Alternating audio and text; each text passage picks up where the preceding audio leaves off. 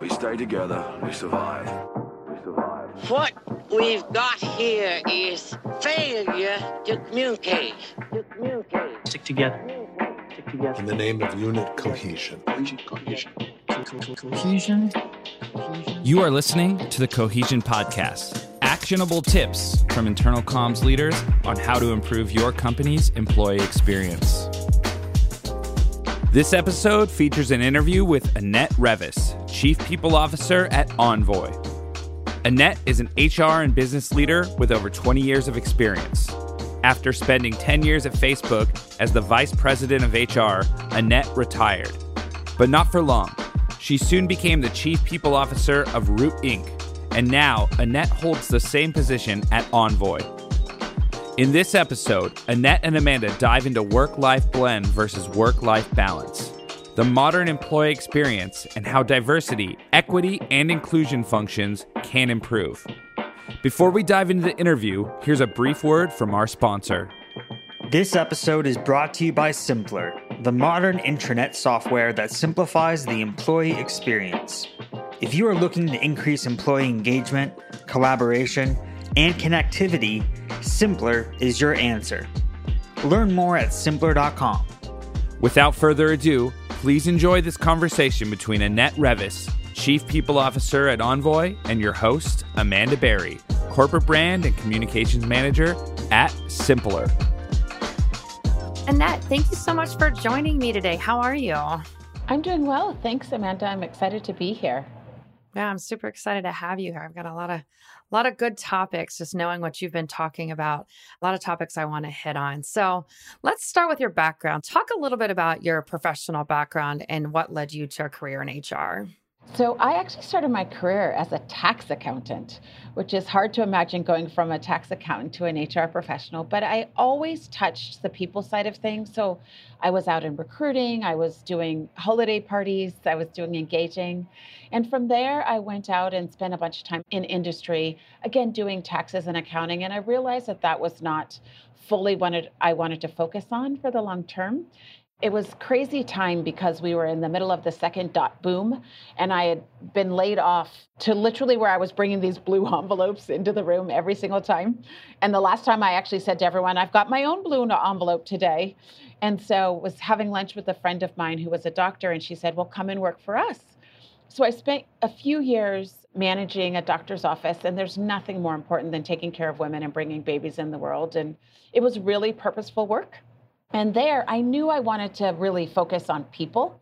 And so from there, I um, spent a bunch of time talking to different companies and started my career in HR.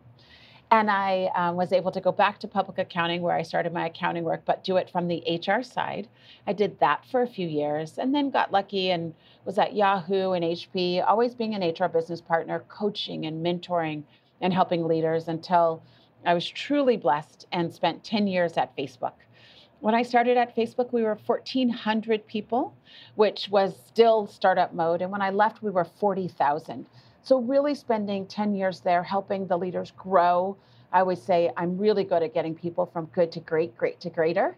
And I did that um, with a bunch of different leaders and focused on the HR business partner side of the job decided after 10 years I was going to retire. I'm a widowed mom of two boys. I got my oldest in college, my youngest was on his way. And a friend of mine said, No, you now want to go be a chief people officer because what you can do at the next level. You know, you've really focused on that HR business partner coaching, but now you actually can build a team and help the whole organization thrive. And so, spent a year in Columbus doing it there. I'd never lived anywhere else and then came home and was lucky to join Envoy. So here I am, the Chief People Officer, where I lead a team of about 35 people.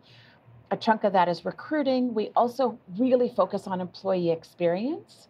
What is that experience from the first time we talk to them as the recruiter to when they have a career here to even when they leave? We get to touch that full cycle, myself and my team, which is just a great experience and really a passion of mine to again take that talent from good to great and great to greater. You have such an interesting story. It's very common what I hear in great leaders. It's almost you were just open and you changed directions, you know, somewhere in the middle of your career and found this amazing opportunity. I think that's just so important. I hear, like I said, I hear from leaders constantly. Yeah, I think it's really, for me, it's about the underlying passion, what was always around helping people thrive, learn, grow, and then thrive more. And I was able to do that every step of the way, even though I did it in different roles and different opportunities. So when I coach others, that's what I talk to them about. What's most important to you? What brings you joy? And I feel really lucky to have kind of self coaching and done it for myself in order to change different careers and just to continue to work and help people. Yeah, what an amazing opportunity for your children to have a mom who's such a good people coach as they're turning into adults and they're starting their own journeys. Yeah, it's fun when they call and ask advice. My youngest is having a crisis right now, and he called me three different times. What should I do this? Should I do that? And I can actually help them both from just being their mom, but also other things I've seen with other young people that I've coached over the years. It's great to really be able to give them that advice. So you retired from Facebook, is that right? I did. I did. And then you joined you joined I think it was Roots. Yeah. Yeah. What what ins- really inspired you to come out of retirement? So for me it's about doing a job that Annette needs to do, not just any job. A friend of mine called and said, Annette, you've got to go. They need you in Columbus. It was a combo, a tech company and insurance company. And so really being able to bring my tech experience to, to Columbus was what it was. And then when I met the talent there and knowing again those young leaders being able to take them to the next level was really why I decided that was the right next experience versus spending time on the beach, which is where it was. I don't know. I think some of us would rather be on the beach. I know, No, I know. well, I live in Wisconsin, so I think I'd almost always rather be on a beach. Always, right? Especially in the winter. correct, correct. Still snowing here. All right, let's move into our first segment, story time. Welcome to story time. Story time. Story time. Let me tell you a story. You became Chief People Officer at Roots Inc. the same day the pandemic started in March 2020. Yep. So, how did you do that? I'm just so curious. I imagine, did you go in that day and they're like, we're sending everyone home, and then you had to immediately start shifting? What was that like for you? Actually, even though that was my first day of work, I actually started helping them before because we knew the pandemic was coming. Your example of did I go in and send everyone home? We actually had done that a few days before when I was technically not an employee because it was coming. And so I was able to coach and mentor the team on the decisions they were making. I did that first day move to Columbus, though. I was actually going to go on vacation with my children, but I knew I was needed to be in Columbus to really help with that transition. And luckily, I had already had an apartment there that I'd set up earlier. And so we really became a SWAT team from that day forward, myself and my people leadership team, on all the things that we needed to do to help people be successful. At first, we thought the pandemic was going to be a few months. So people took their computers home, which was great about Root was everybody was on a laptop. They took their computers home. We started doing small things like how do you have a Zoom meeting? How do you have lunch together over Zoom? We're coming back in the office.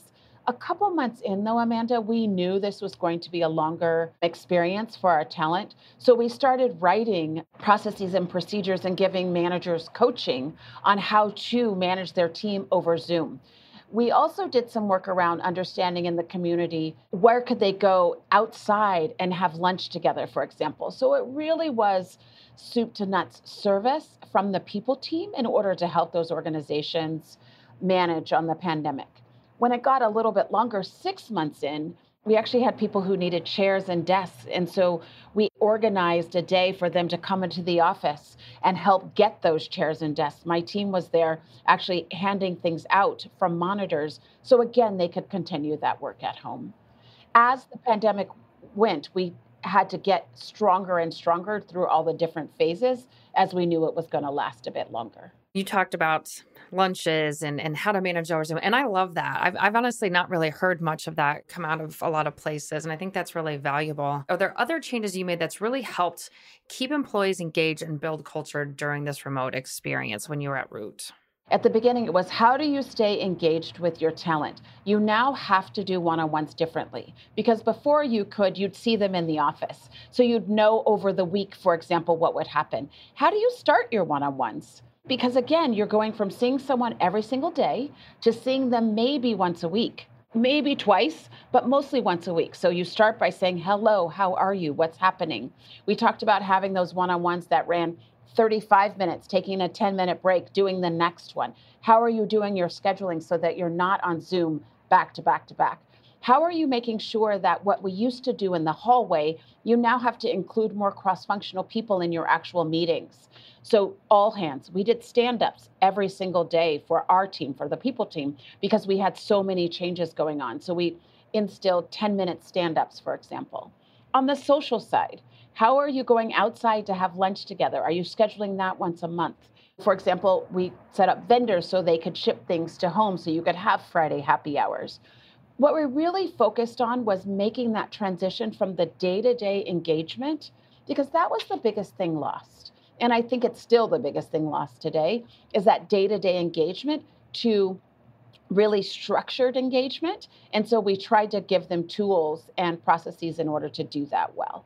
I completely agree. It's hard for me to really articulate well why I love working from home, but what I'm missing in the office. I know you started Roots Inc. during the pandemic, so you were remote, but you miss that just that regular engagement, right? I don't know how to do something. I can peek into an office. Yes. Hey, can you show Yes. me how to do that? Now I have to schedule time with either my boss or one of my coworkers. Everyone's in meetings all the time. You you'd already mentioned the Zoom. So now I've scheduled an actual like formal meeting to ask them a question. There's something missing. We need a word for that in the English language of that that human interaction. I have a word for you. What is it? It's called unstructured skill building. You now no longer have unstructured skill building, you don't have unstructured problem solving, and you don't have unstructured joy. Everything has to be structured. And what is missing is what you just said peeking over and asking someone a question. Or, for example, today, I use a PC and a Mac. On the Mac, I didn't know how to take a picture of my screen. I literally opened the conference room door and said, Hey, who can show me how to take a picture of my screen? But if I was at home, I would have had to stop. I would have had to look it up. I would have had to figure it out. And that engagement, that unstructured skill building is what is missing, along with unstructured problem solving and unstructured joy. Well, and even just the relationships that's helping build, right? You don't know who would be outside a door. It could be an intern, it could be someone new. And all of a sudden, you've now built this connection with you, who's a leader at the company, and you have this connection that you, I wouldn't, let's say it was me, I wouldn't have with you if I didn't have that opportunity. Exactly. Yeah. Exactly. Yeah. I think that's such a, a missed opportunity. I'd be remiss if I didn't ask this. You've never really shied away from getting personal. And I'm wondering if you would talk about your journey as a black woman who's a leader in the in the tech industry or, or any industry you've been in. I'll go way back to my public accounting days. I loved it. I loved serving clients. And the only reason I left that business was because I knew they were never going to make a black woman a partner. And I can remember the day, Amanda, when I realized that, when basically I was told you're only going to go so far in this business. And so it started from that perspective of really knowing that there was a ceiling for me. And although I knew it growing up because TV and all that, my father taught me I could be anything and do anything as long as I worked hard enough. And so that was really the first experience where I had to stop and say the color of my skin. It wasn't even the woman part, it was being black, was going to stop me from getting to where I wanted to go. And so it sent me on that different journey we already talked a little about about going out in industry but it still was always harder for me in order to really break through. I think part of that has to do with people see you and see a person of color and they already have their own stereotypes in their mind. And i may do something to even reinforce that stereotype which in their mind is bad and in my mind it's being a leader it's being push forward. Instead, I would be called aggressive or uh, unfriendly. When I was at Facebook, someone said to me, Well, Annette, you smile too much, so then people don't trust you. And I said, You're saying that because you don't really know me and you've got some stereotype in your head of what a person of color should be. And we had an honest conversation around that. It was my manager. I've always had to work a little harder, I've always had to push a little farther. Now, I'm so lucky that I have the foundation, Amanda, from my father who said you can do anything, you can be anything. And so, more times than not, I'm the only one that looks like me sitting around the table in tech. More times than not, even on the leadership team at Facebook, I rose to be a vice president there of HR business partners. I was the only one with my manager. And when I left, she didn't replace me with a person of color in those moments, you know that there are some things, but that you have to be strong and push through and really have to have your own confidence internally because you're not going to get it from those around you. Because again, there's no one at the table that looks like you or thinks like you. right? Diversity is not the color of our skin only, it's really how we were raised in so many other pieces. Do you think that DE and I function at businesses are doing enough to help build up to help change this, I guess, in lack of better term? So uh, that's a two part answer for me. I think that they are doing enough to bring awareness, and I do think more people of color are getting hired than before. As far as bringing that talent is, part of it is quotas, quite honestly, where you won't hear, but truly it's this is what we need to do to target how many and bringing in more people of color. So I absolutely think it's helping that. What I don't think it's helping is inclusion and acceptance. Because I think the I part gets missed by just pure definition of what does inclusion mean? It means you have to create an environment where everyone feels safe. I don't think that's happening. I can tell you from many of my own experiences, that's not happening. The expectation is I'm going to be recruited and be like all the people around the table, that I'm actually going to change, versus people at the table understanding the differences and accepting those and blending with those. It's always meant that I've got to accept the difference and then be, you know, different than myself. And to me, that is where I think it's falling short. Do you have any thoughts on what what what business might look like in five to ten years? Do you think that there's an opportunity to really start to change that mindset of I love that that you're expected to change to be like everyone else. Do you think that do you see an, an opportunity uh, in the future where this might be different? So I don't think it's going to be that different unless the world changes. We're in a world right now where we have a war going on across the world because somebody wants to take something from someone else. I do think it's going to take a lot more than business putting those programs in place. I actually think it's going to have to start in schools and education because we actually need to change how people are raised.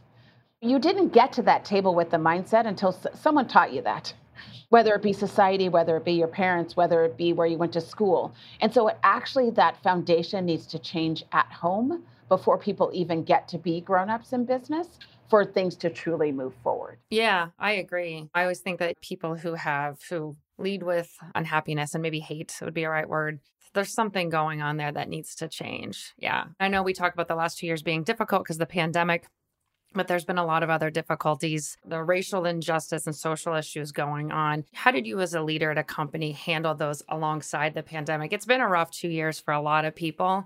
And I'm just wondering how you ran with those in parallel. At Root Insurance, it was interesting because when I was at Root was during the riots. And we had an example I shared with you about when they were coming and getting the furniture and the monitors in order to take home. And we had a person of color say, Well, I can't do that. I can't go downtown and grab a monitor and start walking to my car. I could end up getting arrested or worse.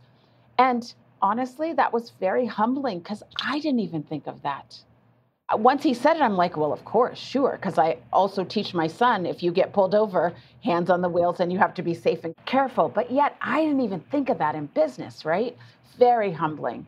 And so during that time, we just really tried to increase awareness.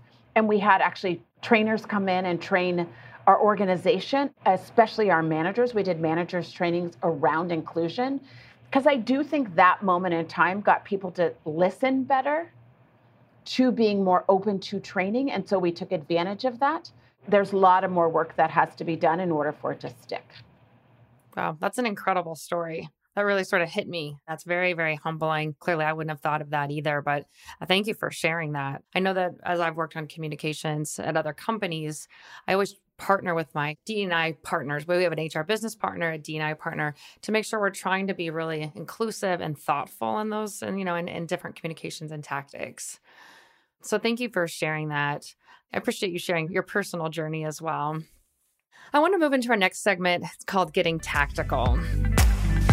I'm trying to figure out tactics. And to be perfectly honest, I didn't have to worry about tactics too much.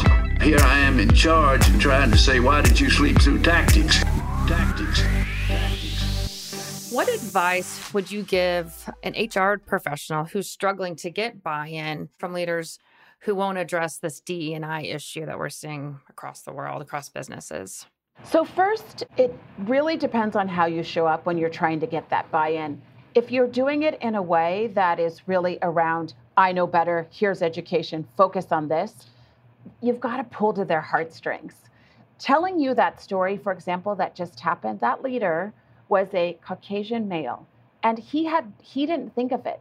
So that was an experience. I tell that story not to make people feel bad, but so they can understand why we need to think about this more. And so, what I say to those leaders that are struggling is find real examples, find real stories, build the relationship, make it real. Because if it's only just about hitting numbers, or if it's only about what media thinks is good, or if it's only about all those things, then it is just harder for those that are not feeling that level of empathy towards what they should do. Let's talk about why they should. Let's share stories with them. Let's try to pull things out of their past. That means you've got to build a relationship with that leader so you understand who they are.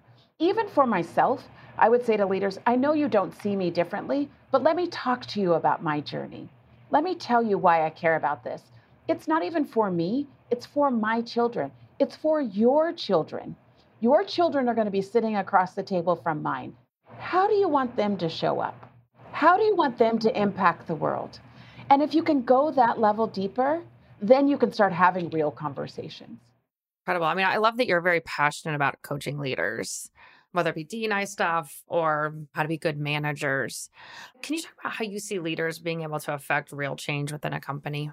I do think there is a lot of coaching involved, which is fun um, and keeps me employed. And I think it's about helping leaders go from good to great, great to greater. And what they need to do is really influence, first of all, understand what's important to the business. Leaders need to show up, I think, in a way that helps resonate what's important to the business, and then decide when they're going to need to be good managers versus good leaders. And for me, that difference is when you talk about a good manager, they are doing the tactical, right? They are doing the day to day. They are sitting down across from you. You mentioned you do communication with others. What is your plan? How are you setting that up? What are you trying to what are you trying to get across? That is the piece around managers and coaching you and helping you be a good individual contributor. And I'm your manager. Leadership is about inspiration. What is your vision? I get the tactical piece of what you're going to do for the next two, three weeks, but Amanda, let me help you think about that vision and what it's going to. And that vision is actually what then should roll up into the bigger company vision in order to take, again, everything to the next level. I also coach leaders on don't take it personal. It's about a relationship. So you are not their boss. You are not here to tell them what to do unless it's crisis. You are here to help them go from good to great, great to greater. So then again, collectively, we can all come together to take the company to the next level. Because if the company gets to the next level, we're all winning, whether it be financial winning, but m- most importantly to me, what I care about is legacy winning. What mark are we leaving on the world? And I talk to leaders a lot about that too. I want to switch gears a little bit because as you're talking, I want to go back to something we started with was that employee experience. And I feel like when you have good leaders, to me that is the ultimate part of the employee experience. Having a good manager who's a great leader got me to thinking about like Envoy and how you're doing the employee experience there. So I want to talk about that. I've, read some of the interviews you've done and seen some of the work you have out there. I want to talk about what you mean by the modern employee experience. Can you elaborate what you mean on that? Right now, we live in a world where we're just coming out of this pandemic. We've already talked about that. We here believe strongly, and I believe personally strongly, that hybrid is the way to go. And what hybrid means is we have employees in the office some days of the week and employees work at home some days of the week. I believe that collectively together, you have the best experience and you do your best work when you're collective together, working cross functionally. And then you go home and you do focus work. And yes, there's meetings and things in that, but you're, it is a different um, experience when you're home versus at work. And so, for that modern employee experience, we need to give them the opportunity to do their best work in both places we need to really help them understand when they're here what does hybrid mean? We offer breakfast and lunch and we have a video game area so that you can learn and grow and be friends and build relationships together when you're in the office. But then when you're working from home you've got zoom you've got other meetings and you've got focused work. And so that really the modern experience has to take in both sides because in the old days, we only had to worry about you being in the office five days a week, and your experience was all in the office. Now we have to think about what is it when you're at home. We also offer a credit here, for example, so that you can get great equipment, so that you can have a great earphones or speakers or whatever you need at home. When we look at benefits, we're looking at both. what do you need in the office? What do you need at home? Again, in that hybrid workplace. So everything that we think about now for that modern experience is really that balance of when you're in the office and when you're home. And how can we as a people team make sure your experience is as high as possible, i.e., 200% good when you're in both of those places? As you're saying that, it, it almost it leads me to have this feeling of you're focused on this really this human experience of people who are also employees, which I absolutely love. It's something that I, I feel very passionate about. I know because I work remote. I am now have human things. I have my pets, my husband, the doorbell's ringing, Yep. things are Yep. garbage trucks coming by, I gotta mute. So it's- it's just I love that you're doing that. Where does that come from? Where are you getting this inspiration to do this for Envoy? I think it's incredible. From an inspiration perspective, I just believe it strongly. I, I really believe strongly that we, as humans, have to, we are on this earth to create legacy. We are on this earth to look at what we've done and what we leave behind. And that to me is what experience means. And so work is part of that and home is part of that. I will tell you this every night I go to bed and say, Did I change someone's life today? Did I touch someone's life today? And that is just from how I was raised. My father was a counselor at community college. The lives that we were able to watch him touch as we were growing up was pretty phenomenal. We'd have people at our house all the time. When he passed away, we actually had 800 people at his funeral and had to broadcast it out into the parking lot so that people could experience his life with us. And so I've always been taught that people matter a lot and that touching those lives matter a lot and that what we leave behind is what's going to be as important, if not more, than what we do here. And so I try to live my life that way, and that includes how I think about work. Yeah, that's interesting. I always think about what do I want written in my obituary? Is it going to be that I worked till 10 o'clock every night? No. Yeah, but right? right. It's, it's those about those experiences. So thinking about the people, sounds like you have people coming in and out, working at home different times. Yes, How do. are you thinking about creating that equitable employee experience so that if you're home, you've got a similar culture and uh, connection to the office? So I will be honest and say, I think for employees that are 100% remote, it is harder. I do think that there is something about being near those that you work with, being near those that evaluate you, and being near those that you need to do cross functional work with. I know it's controversial to say, but I truly believe that if you are 100% remote, it is going to be harder and that you have to work harder. The company can only do so much you have to work harder to make sure that you are making the right connections because people in the office will be able to do it over coffee, over lunch, and all those experiences that you won't have. How am I trying to help our team think about this? It goes back to are you having lunch, having remote lunches with people that are at home? Are you doing that unstructured time as much as you can with people that are at home? We are really focused here at Envoy on the um, hybrid experience so that you get a little bit of both. We do have talent that is 100% remote, for example. We're going to bring them into the office and do an all hands once or twice a year so that at least they can have that experience, understanding, right? They can have that experience working in the office with people and sitting across from them at the desk. But it's something that we're going to have to continue to work harder at for that talent that's remote because I do believe it's just a little bit harder. Yeah, absolutely. How are you focusing on work-life balance? And I know this has come up before. You have you have this work-life blend that I'd love to hear more about and and understand that. Can you first tell me the difference between work-life balance and work-life blend? I can. So for work life balance, it means everything is balanced. It means you work probably half your day, nine to five, and you go home and you have the evening as you want it every single day, and that there's some balance. Work life blend means that you understand when your life is more important and you've got to spend more time doing those life things, or when you've got a project and a deadline that you're going to be in the office maybe 10, 12, 15, depending on what the role is, and that you might not be able to have dinner with your family every single day, depending on what's happening at work. When I was at Facebook, for example, I was responsible for leading the calibration session, which is employee evaluation. My oldest son was a sophomore in high school, and he was on the soccer team. And so I was team mom, and I was there every game with coffee for the coach. That meant during the busy cycle that those were scheduled around when I could go watch my son play soccer. Now, did it mean that I was doing those at six o'clock at night with the rest of my team that were in other places? Absolutely. But I never missed a game. And it's because I blended my time that day in order to be able to do both.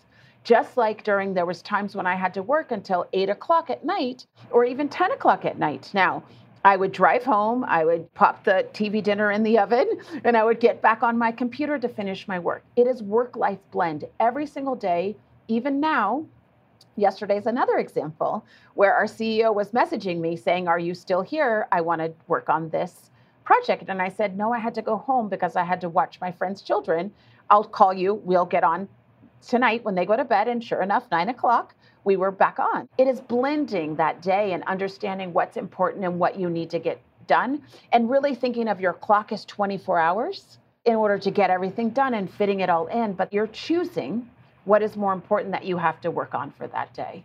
I feel like that's such an important distinction because people that I know love the work life blend. I can stop and go do laundry and you tack like an extra 20 minutes on the end of your day. So I love that distinction because I've been calling it work life balance. So I, I thank you for, for, for bringing that into my vernacular.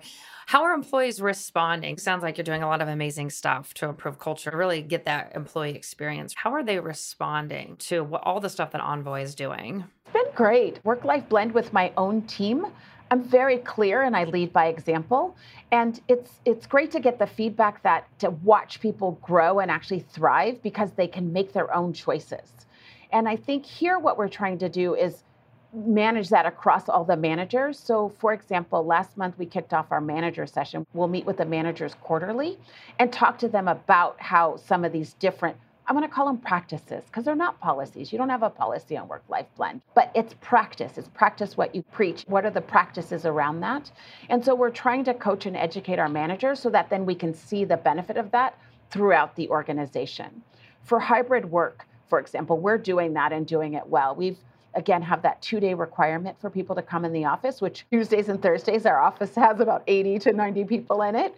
We offer again breakfast and lunch. So we know that that's working because we're watching our engagement scores stay strong for some of those things that we're doing and implementing. And that's really a measure for us is those engagement scores. We do what we call 15-5 every single week and we ask folks, how are you feeling? And you rate it on a 1 to 5 and if you're not a 5, we ask why.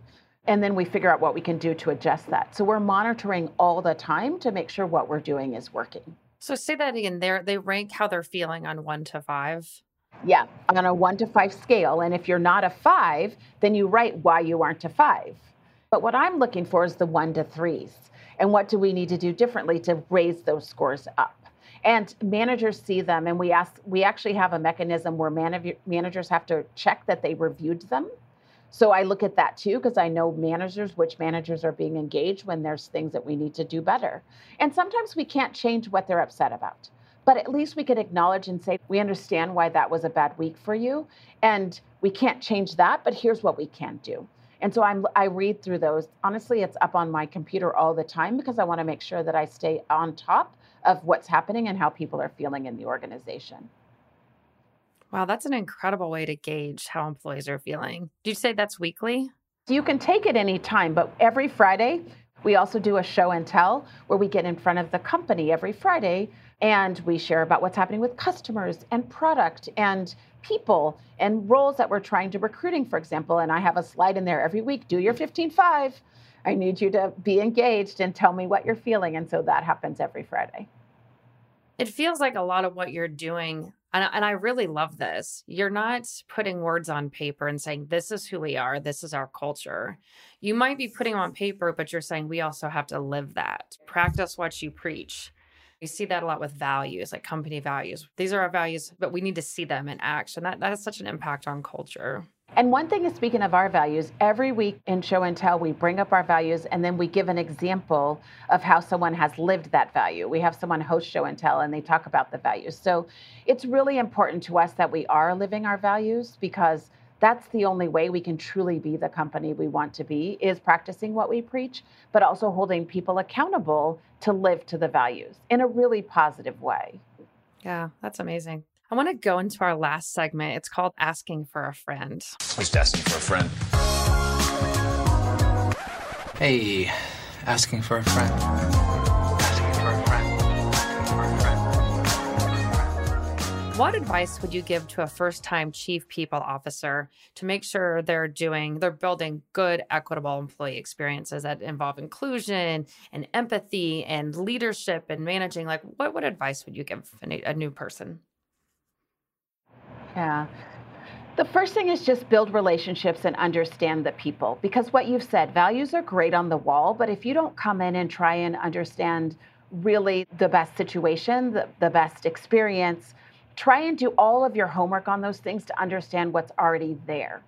And then figure out, start tackling a little bit by bit on the things that you want to take to the next level. So we did the same here. For example, the first thing I wanted to do was have a real fair compensation philosophy, which is a big thing to tackle at the beginning and very controversial because everyone loves their pay and how they get adjustments. But I knew that if I could do that as my first thing as a foundation, that was something that would help take us to the next level. And so for that first time chief people officer, building those relationships is key, but also understanding. I did a roadshow with everyone in the company and asked them a bunch of questions, again, to understand how people were thinking and feeling, and then using that as a foundation to drive change. I think the second thing I would say is get in and understand your own organization, understand your own org chart and what you're trying to build, and then try and do those things within the first half of when you're there so that you've got a strong foundation to build from. I have to ask you this question. I feel like there are probably listeners out there who don't put a lot enough stock into that. What are you feeling about this? And I think this is so important. I love having open-ended survey questions. How do you feel things are going? Or it feels like that's what you do. How would you convince HR or internal communications, employee experience professionals to really take that as part of a foundational understanding of the employee experience? I think the first thing is ask yourself, do you want someone to ask you that? Like at the end of the day, my job is to also know that I'm a human. And if I want someone to ask me how I'm feeling, well, that means that other people around me want that. I also would suggest that they just experiment. Because it is a little bit tricky when you ask someone how they're feeling because you might not get enough information. And so, what are the, you know what I mean? I feel good, I feel bad. You've got to go to the next level of those questions and get really specific, but understand that humans want to know how each other are feeling. That's what we do every single day. And just try and take your life and what you care about with your own relationships and bring that into the office. Everyone I know is constantly getting better at their jobs. I'm very curious what's next for you, Annette. You, you've had an amazing career. You're an amazing leader. What is next for you? My goal is to leave a strong legacy behind at Envoy. I really think that we have an opportunity to change the world with respect to how people think about hybrid work and why I feel so blessed to be able to chat with you and others about this subject because if we can nail hybrid, we have set the foundation for the future. Again, what's important to people around that flexibility, around having high impact at work. People want to stay home because they want work life blend, not because they don't want to work hard. But how can we give them that work life blend while they're coming in the office and building those relationships? So, really, for me, it's about continuing down this journey and having the opportunity to leave the legacy behind so that I can go retire on the beach. That's the ultimate goal.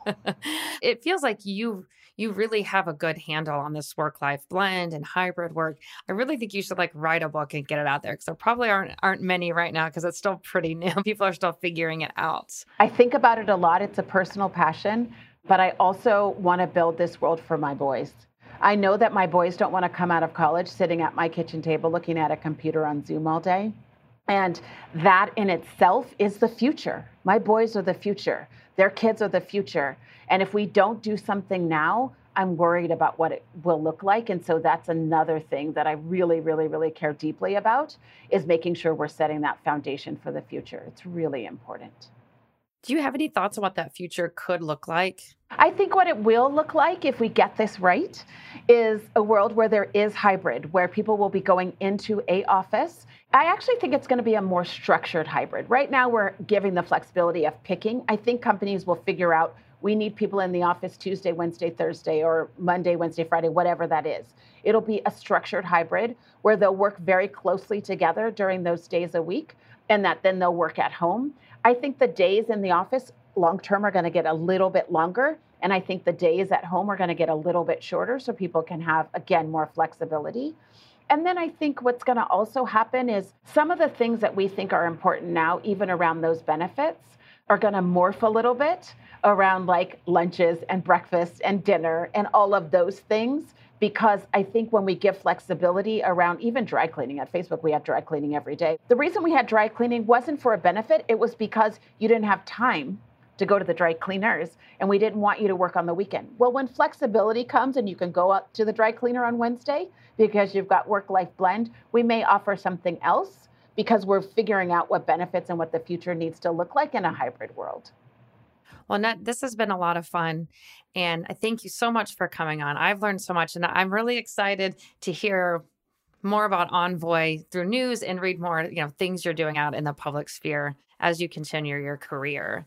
Before I let you go, would you like to let our listeners know where they can find you and if there's anything else you want them to know? So you can always find me at annette at envoy.com. And I think just keep pushing to get people back in the office in a hybrid way. Really just know that even if you think you want to be home five days a week, the relationships that you can build will bring more joy to your life. And so finding a way to do that work life blend and finding a way to get back in the office for part of the time, I think is the future. And, you know, if you ever want to chat about it, again, Annette at envoy.com. Great. Thank you for joining me today, Annette. I wish you nothing but the best. Thank you again for listening to this episode of the Cohesion Podcast, brought to you by Simpplr, the modern intranet software that simplifies the employee experience. Learn more about how Simpplr can help you build the future of your employee experience at simpplr.com. That's S I M P P L R.com. To all of our listeners out there, thank you for listening. If you've enjoyed this episode and want to hear more, make sure to hit subscribe, leave a review, and head over to www.simpplr.com slash podcast for more information. Until next time, you're listening to the Cohesion Podcast, brought to you by Simpplr. See you in the next episode.